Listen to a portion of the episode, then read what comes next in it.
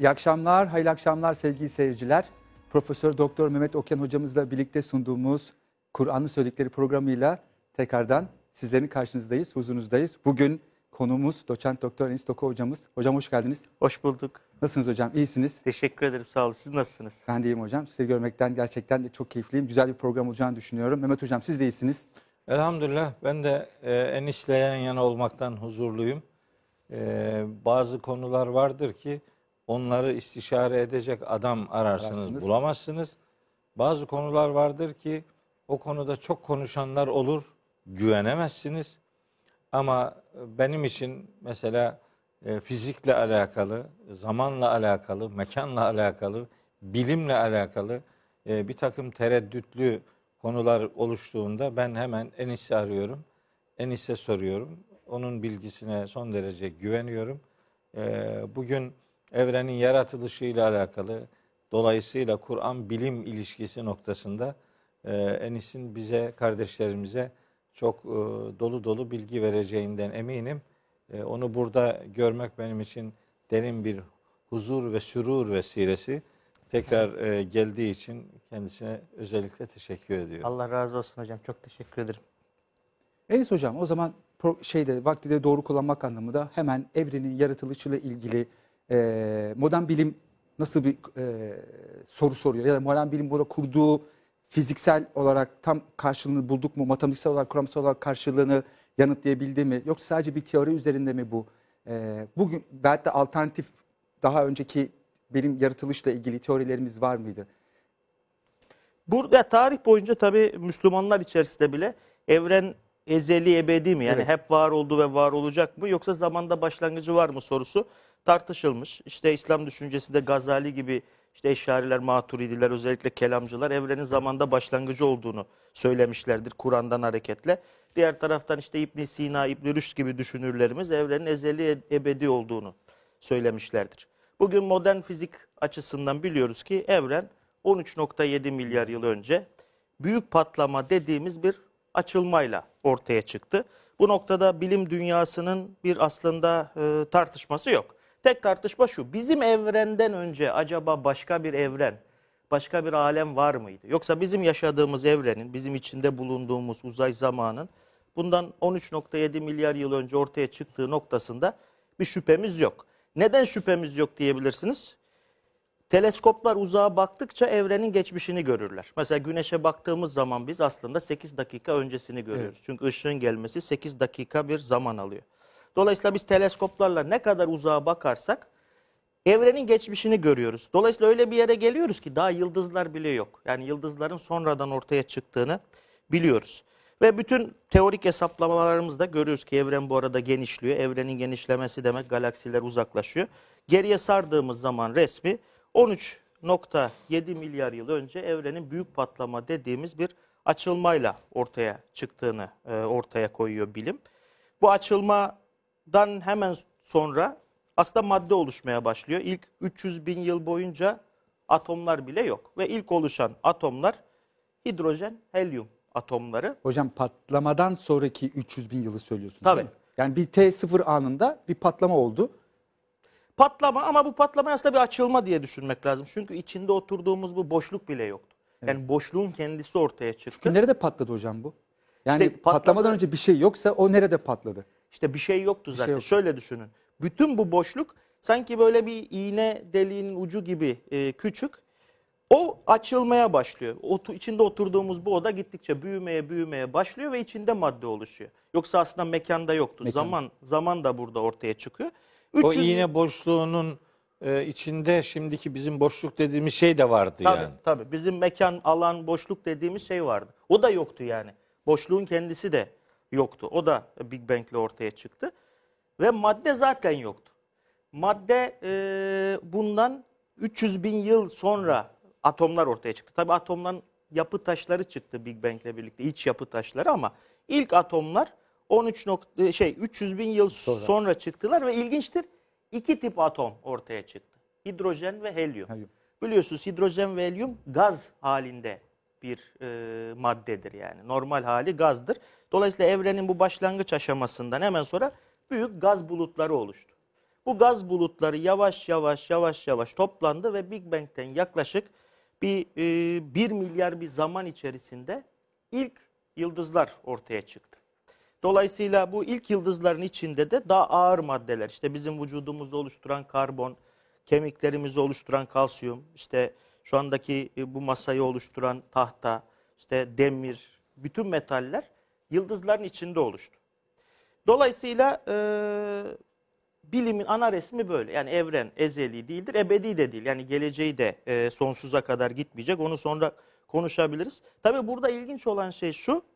Ya benim şahsi kanaatim, şimdi zaten hocamız o konuda bize ayetleri hatırlatacaktır.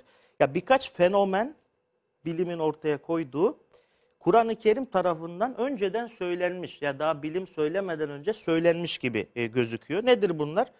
Birincisi, her şeyin bir arada durup ayrıldığı. Çünkü Big Bang ne diyor? Gökyüzü, yeryüzü, işte ondan sonra etrafımızda gördüğümüz bütün bu her şey, bütün bu madde, uzay, zaman bir noktadaydı ve bu ayrıldı. Her şey bitişikti. Ondan sonra ayrıldı. İkincisi ne diyor modern bilim, ki bu Big Bang'ten bağımsız gözlemleyebileceğimiz bir şey. Uzak galaksilere baktığımız zaman bunların bizden uzaklaştığını görüyoruz.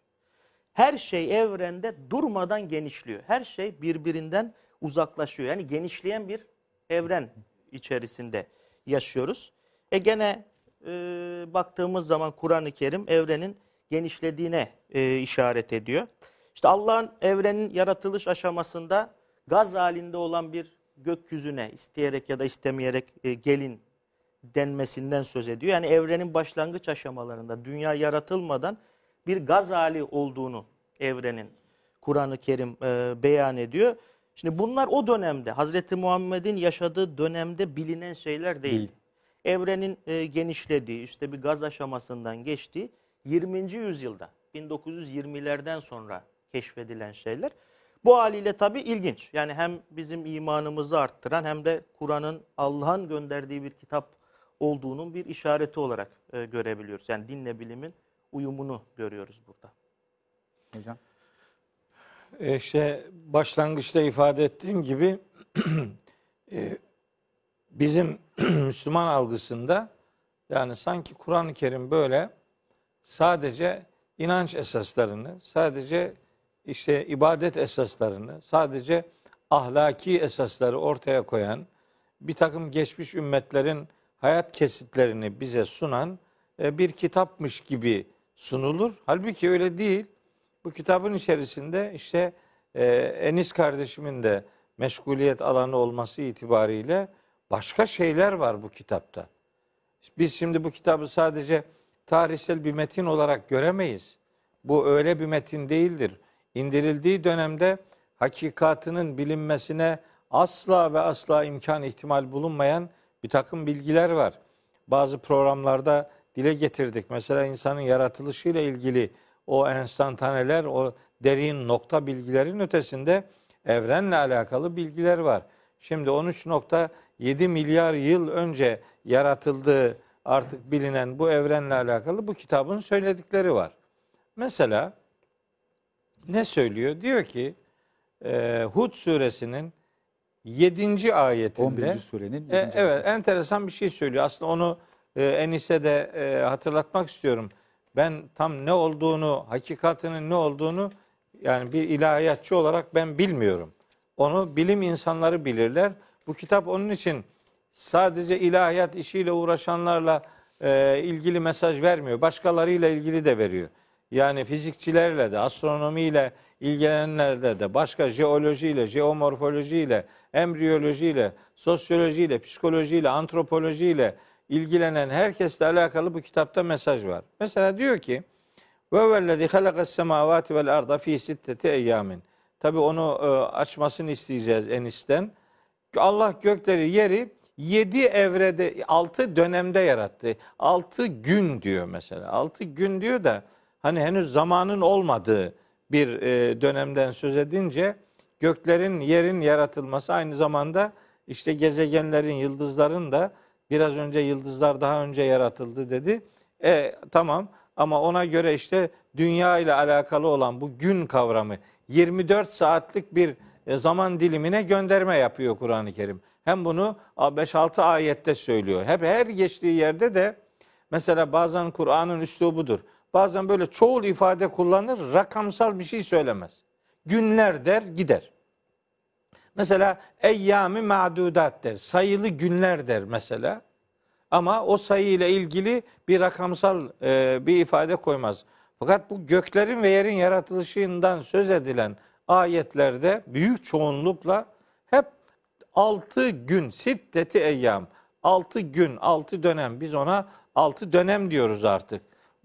Bu ayetlerde bu 6 gün, 6 dönem neyi karşılar? Biz şimdi bunu nasıl anlamalıyız? Bir, ben onu çok merak ediyorum. İkincisi de işte bu ayette, ama sadece bu ayette, yani Hud suresi 7. ayette o 6 günlük zamanla alakalı bir detay daha veriyor. Diyor ki onun arşı, Allah'ın arşı, Allah'ın işte hükümranlığı alel ma'i, suyun üzerindeydi diyor. Ben şimdi bu suyun üzerinde olmayı ne demek, ne denebilir? Yani bilim bu konuda ne diyor? Bir bunu çok merak ediyorum. İkincisi de dedi ki Fussilet suresinin 11. ayetine gönderme yaptı aslında. Orada Allahu Teala hani bu 6 dönemle alakalı bir detay veriyor. Fussilet suresi 9, 10, 11, 12. ayetler. Çok önemli bu konuda. Çok iyi bilinmesi gereken ayetler. O ayetlerin 11.sinde diyor ki "Sümmesteva ile semai ve hiye duhanun." Sonra Allah göğe yöneldi ve o gök duman halindeydi. Ona biraz önce gaz hali dedi. Onu anladım. Yani gaz hali demek ki o oluşumdaki evrelerden biri bu. Gaz hali oluş. Ama onun su üzerinde oluşu nedir? Biz bunu nasıl anlayacağız? Ona dair bir merakım var. Şahsi bir merakım var. Bunun ötesinde Enbiya suresinin 30. ayetine gönderme yaptı Enis kardeşim. Hani bir işte bu birlikteydi hepsi, gökler yer birlikteydi. Sonra onlara ayırdık diyor işte. Bu ayırma işlemi ondan söz edilen ayette, ayrılma işleminden söz edilen Enbiya suresinin 30. ayetinde diyor ki mutlaka bu Hud suresi 7. ayetteki suyla da acaba ilişkisi kurulabilir mi diye zihnimde düşünüyorum. Diyor ki işte görmediler mi ki gökler ve yer bir aradaydı, biz onları ayırdık ve canlı olan her şeyi sudan yarattık diyor. Şimdi o ayette, hani başka ayetlerde geçse evet, normal canlılık hayatına dair Allahü Teala bir bilgi veriyor derdim. Ama bu patlama dediğimiz artık ayrılma, nasıl diyeceksek ona fetaknahuma, fetakna işte ayrılmak demek, fatk yani patlama da diyenler var. Bunun geçtiği yerde işin bir de suyla ilişkilendirilmesi var. Her canlı şey sudan yaratıldı. Orada kastedilen canlıların yaratıldığı suyla Allah'ın arşının üzerinde bulunduğu su, iki ayette de elma kelimesi geçiyor.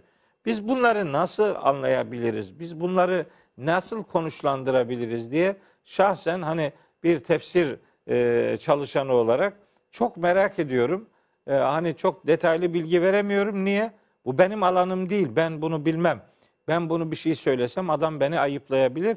Onun için ehlini çağırmak istiyorum. Harika. Programlara. Yani onlar daha iyi şeyler söylerler.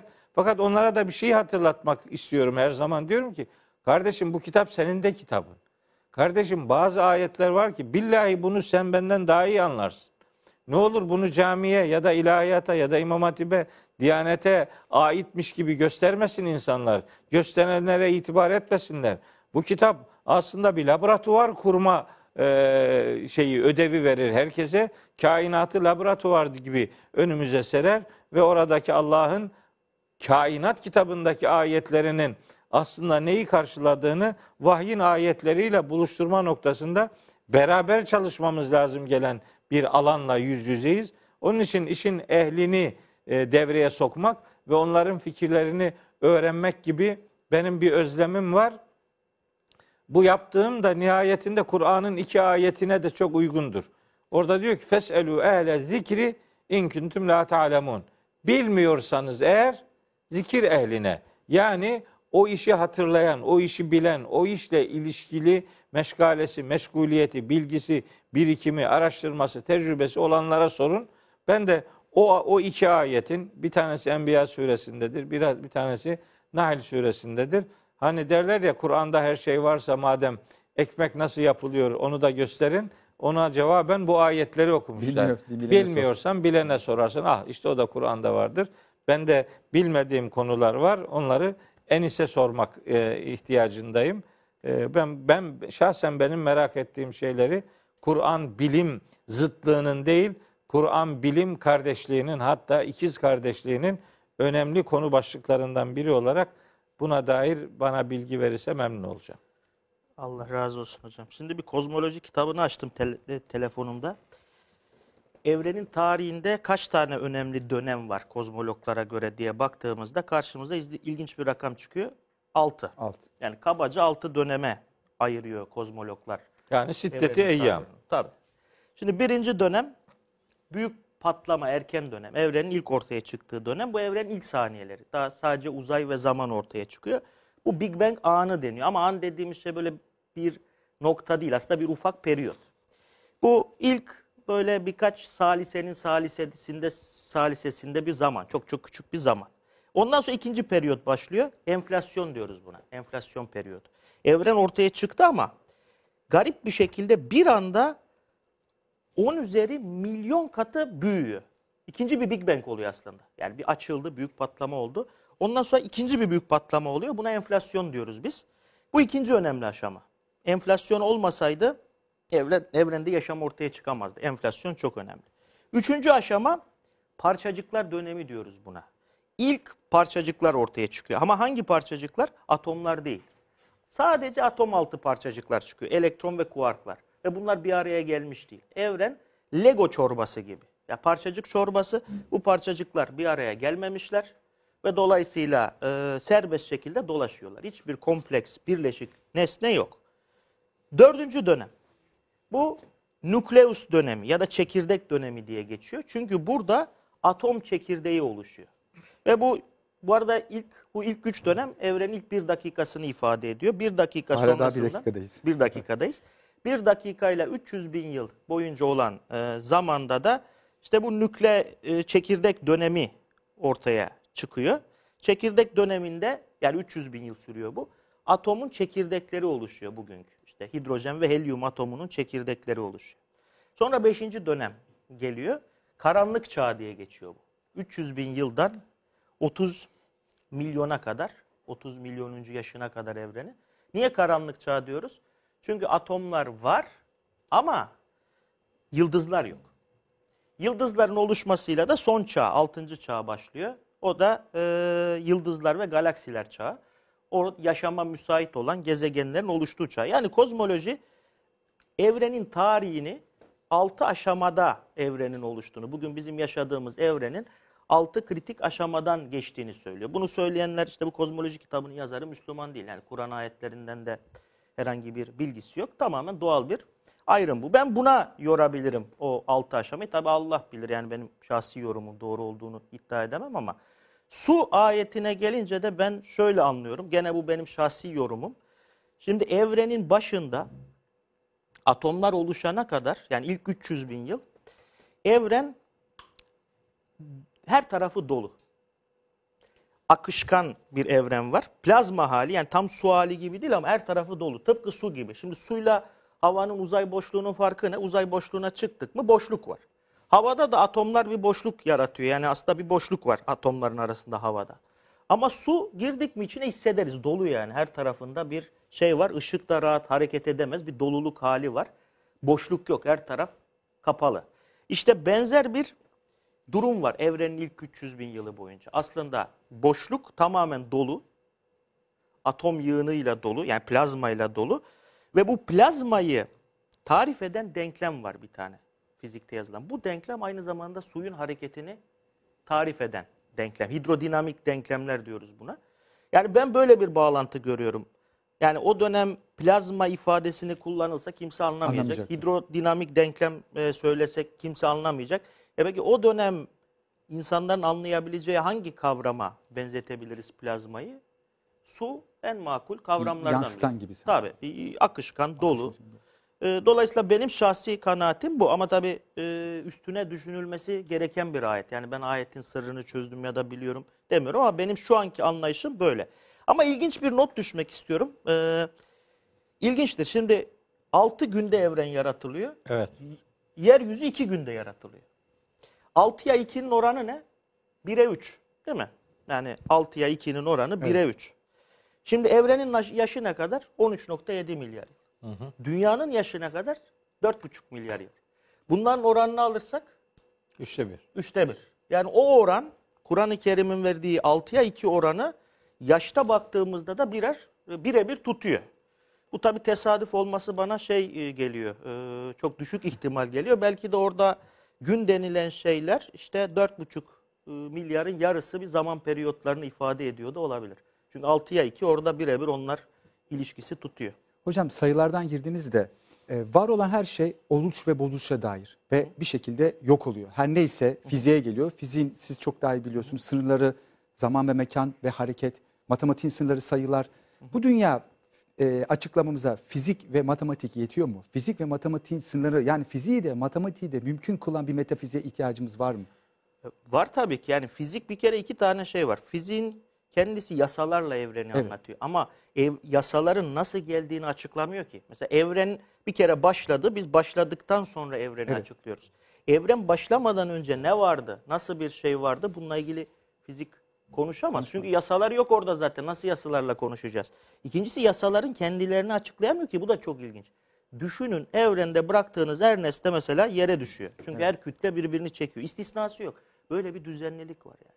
Ve bu niye böyle bir düzenlilik var dediğiniz zaman bunun bir açıklaması yok. Yani müthiş bir düzenlilik içerisinde yaşıyoruz ve bilimi mümkün kılan şey bu. Ve bilim de bunu kalkıp kendisi açıklayamaz. Zaten doğa yasaları da fiziki nesneleri açıklayabilir. Yani maddi hakikatleri açıklayabilir. Evet. Maddi olmayan hakikatler varsa ki var olmak zorunda. Çünkü madde öncesi vardı. Yani madde sonradan ortaya çıktı. Onları tabii bilimin açıklamasını, fiziğin açıklamasını bekleyemeyiz. Fizik maddi alemi açıklayan ama kendi kendisini yani yasalarını açıklayamayan bir disiplin. Dolayısıyla elbette her zaman bilim dışı açıklamalara muhtaç olacağız, ihtiyacımız olacak. Metafiziksiz olmaz yani. Olmaz. Tabii. Metafiziksiz fiziği olmaz. De. Peki hocam, Mehmet hocamdan özür dilerken bir şey daha sormak istiyorum. Yakalamışken hocamı. Doğada sizce bir zorunluluk var mı? Yani akılla çalışan değil mi? Rabbim diyor ki benim bir sistemim var, ilkelerim var. Sünnetimde değişiklik bulunamaz diyor. Doğada bir zorunluluk var mı? Yani akılla mı çalışıyor? Akıl olduğu yerde neden ve sonuçla çalışıyor? Burada aklın olduğu yerde irade mümkün mü? Yani Allah'ın iradesine bir alan açabilecek miyiz? Sürekli bir zorunluluk varsa bu zorunluluk sadece bize mi, doğaya mı? Yoksa Allah'a bir zorunluluk yok, onun sadece iradesi mi var? Şimdi zorunluluklar, doğa yasaları bizi bağlar. Allah'ı tabii ki bağlamaz. Yani zorunluluklar var doğada, bizim aşamadığımız zorunluluklar var. Yani mesela ben bu telefonun düşmesine engel olamam, yer çekimine engel olamam. Ama Allah-u Teala engel olabilir. Şimdi yasaları kaldırmadan acaba Allah evrene müdahale edebilir gibi bir soru sorabiliriz. Aslında modern bilimin ortaya koyduğu şey resim müdahaleye açık. Ne demek istiyorum? Kuantum mekaniği diye bir yeni evet. yükselen bir disiplin var, bir bilim var. Kuantum mekaniği birden fazla geleceği olası kılıyor. Birden fazla geleceğe izin veriyor. Yani tek bir gelecek öngörmüyor. Deterministik değil. Bu anlamda zorunlu değil. Yani bilim yasalarını tamamen biliyoruz. Her şeyi biliyoruz. Geleceği öngörebilir miyiz? Kuantum mekaniğine göre öngöremeyiz. Mesela bir örnek. Denklemler diyor ki %50 ihtimal benim şu elimde elektron var, %50 ihtimal bu elimde var. Mesela örnek.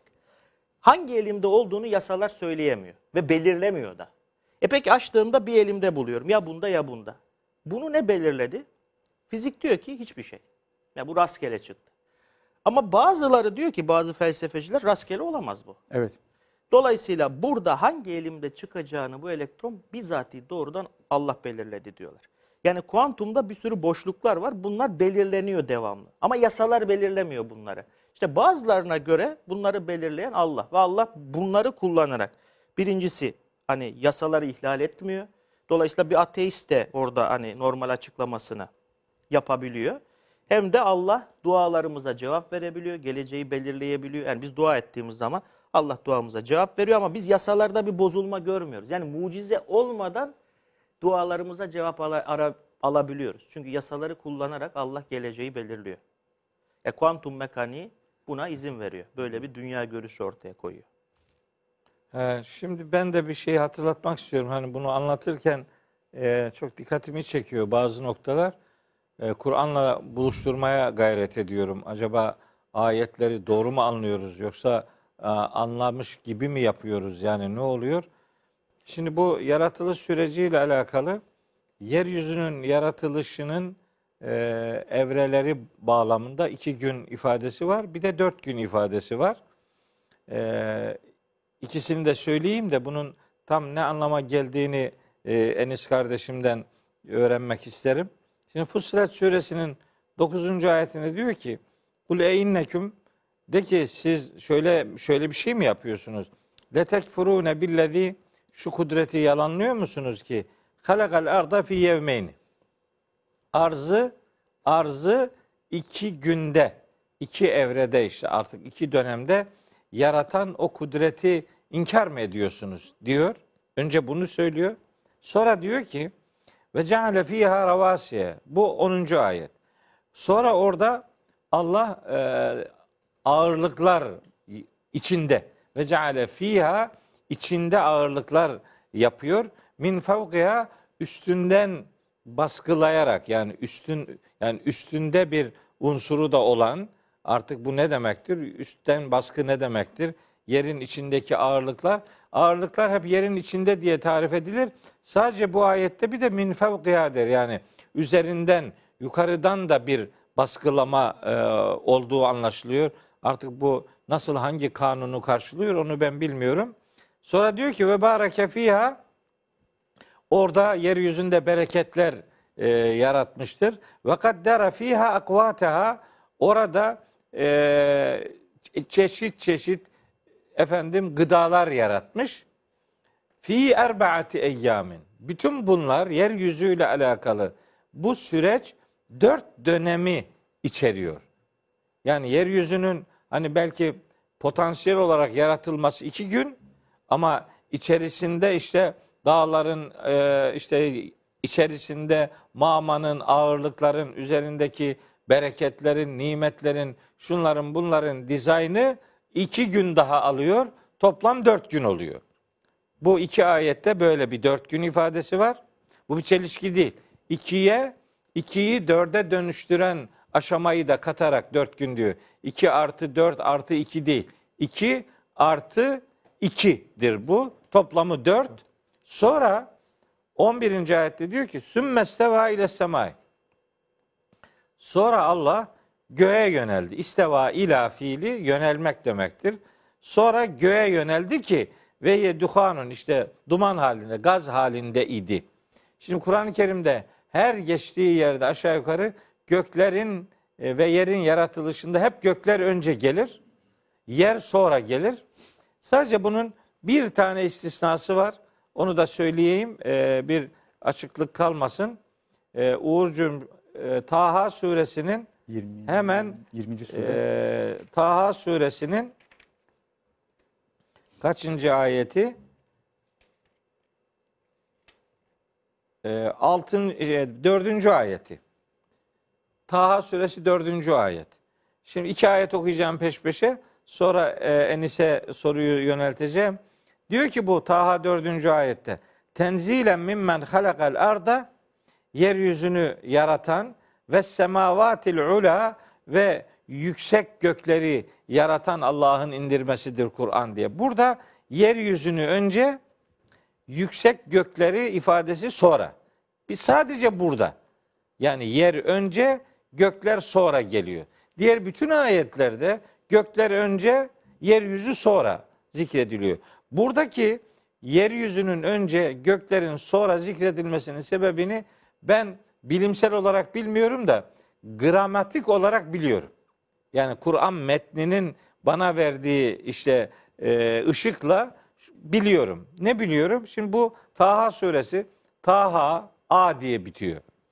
Ma enzelne aleykel Kur'ane liteşka, gene a sesiyle bitiyor. İlla tezkireten limen yakşa, gene a ile bitiyor. O 4. ayeti geçiyorum. 5. ayet isteva, bakın a ile bitiyor. 6. ayet tahtes sera, gene a ile bitiyor. 7. ayet ya'lemus sirra ve ahfa, gene a ile bitiyor. A ile bitiyor yani ayet sonları. Bir kafiye ifade uyumu var. 4. ayette eğer gökleri önce yeri sonra deseydi bu tenzilen mimmen halakas semavatil ula vel arda diyecekti. Bu a uyumu olmayacaktı. O uyumu sağlamak için gökler, yüksek gökleri ifadesini sonra getirmesinin sebebi ayet sonlarındaki ifade uyumundan kaynaklı olarak algılanabilir. Bu metin olarak bunu ben yani metnin bana verdiği bir bilgi ile ifade edebiliyorum. Fakat bu burada duruyor. Naziat suresinde hani hep bütün ayetleri, konuyla ilgili bütün ayetleri bilmeliyiz ki doğru bir sona, doğru bir karara varalım. Naziat suresinin hemen ayetini kardeşlerime aktarayım. Bakın 27. ayetinden itibaren Uğurcuğum okumak istiyorum. Entüm eşeddu halkan emis sema'u benaha. Sizi yaratmak mı daha büyüktür? Yani zor bir iştir. Yoksa göğü yaratmak mı yani? Nedir yani, siz neyiniz var ki neyinizle meydan okuyorsunuz diyor. Sonra anlatıyor 28-29. ayetlerde bazı bilgiler var. Onları geçiyorum. 30. ayette diyor ki vel arda ba'de zalike dehaha. Bu göğün yaratılmasından sonra ba'de zalike, bu ba'de sonra demek yani. Ba'de zalike göğü yarattıktan sonra yeryüzünü işte yaydı, genişletti, yeryüzünü düzenledi anlamına geliyor bu ayet-i kerime. Bu ayet göklerin önce yeryüzünün sonra yaratıldığını söyleyen diğer ayetlerin de aslında dayanağıdır. Dayan. Çünkü ba'de zalike var. Bu başka türlü yorumlanamaz yani. Ondan sonra, göklerden sonra diyor. Öbür Taha suresi 4. ayettekini de kafiye uyumu olarak bir istisna gibi algılayabiliriz diyoruz. Ama bu ikisini bir tarafa bırakarak şimdi Fussilet suresi 11. ayette diyor ki sümmesteva ile semai, sonra Allah göğe yöneldi. Yani yerileri önce yaratıp düzenleyip de sonra göğü yarattı demiyor. Zaten gök var. Sümmesteva ile semai, zaten göğe yöneldi ki ve yeduhanun, gaz halinde vardı o yani. Sonra o gaz halindeki göğün düzenlenmesi ifadesinin 2 günde olduğunu da 12. ayette söylüyor. فَقَضَاهُنَّ سَبْعَ سَمَاوَاتٍ Allah onları 7 kat gök olarak şekillendirdi. فِي يَوْمَيْنِ 2 günde.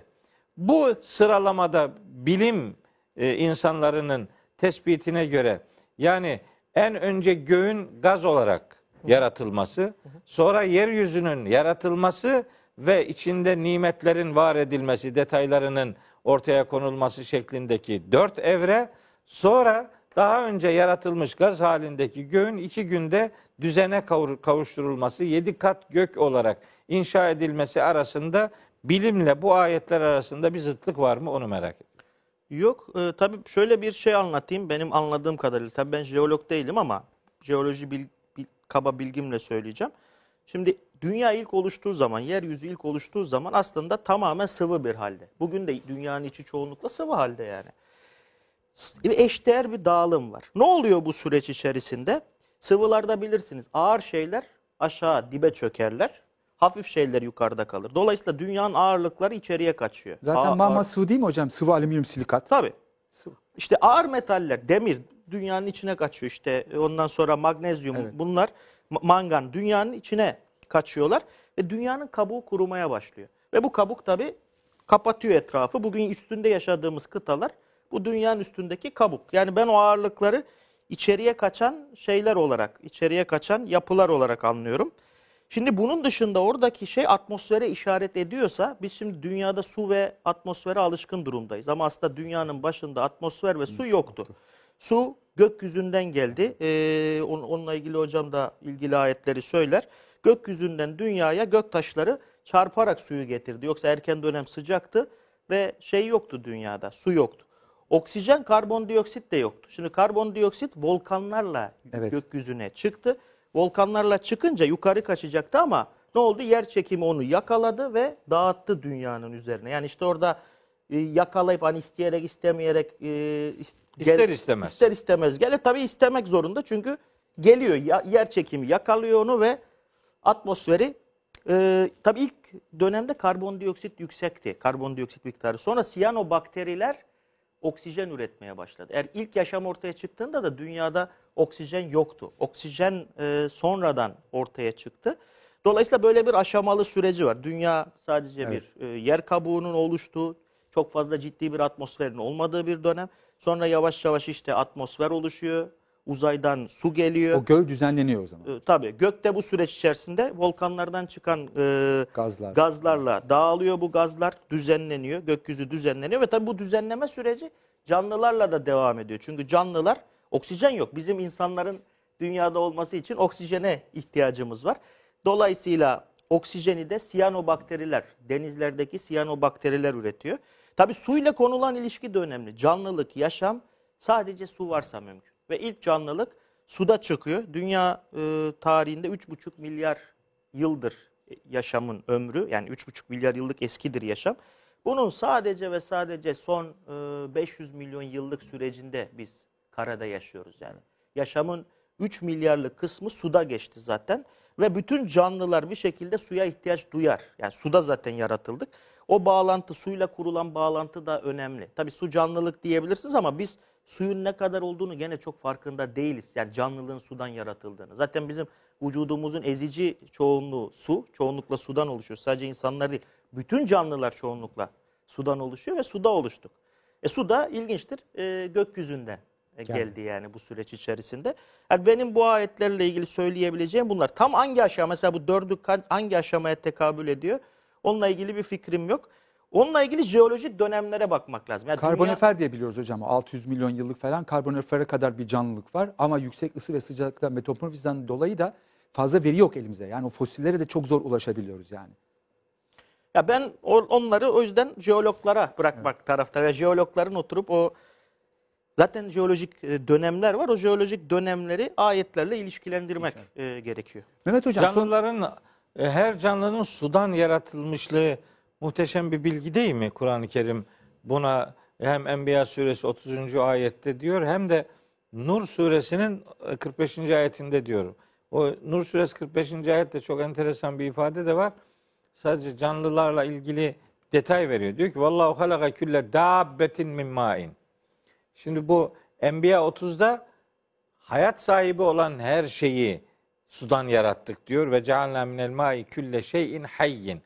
Hayatta olan, hayat sahibi olan her şeyi sudan yarattık diyor. Bu öbüründe yani Nur suresi 45. ayette diyor ki vallahu halaka külle dabbetin min ma'in. Külle dabbetin debelenen her canlı demek yani. Debelenen, hareket edebilen her canlıyı Allah sudan yarattı. Feminun men yemşi ala batni. Bunların içerisinde karnı üzerine sürünenler var. Ve minhum men yemşi ala ricleyn. İçlerinde iki ayak üzerine yürüyenler var. Ve minhum men yemşi ala erba. İçlerinde dört bacak üzerine yürüyenler var.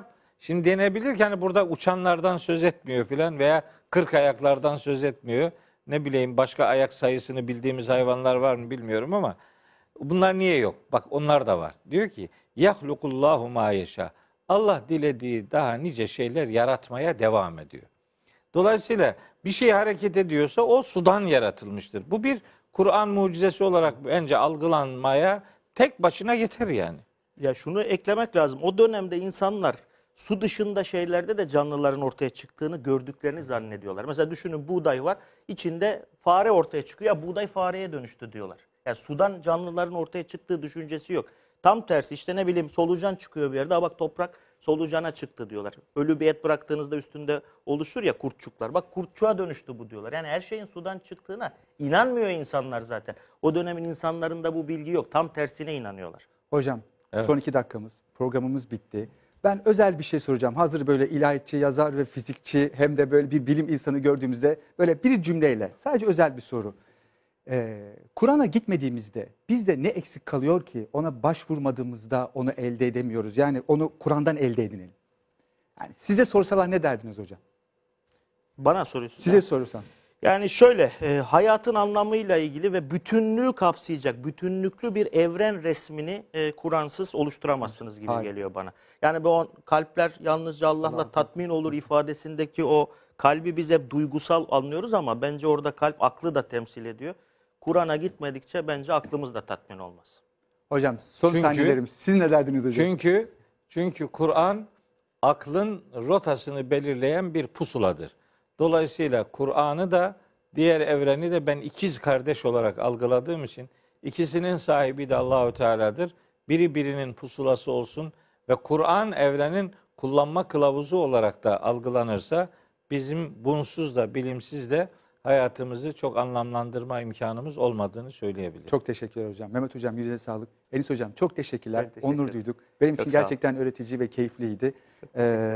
Doçent Doktor Enis Doko bizim konumuzdu. Bir başka programda görüşme dileğiyle hoşça kalın. Teşekkürler.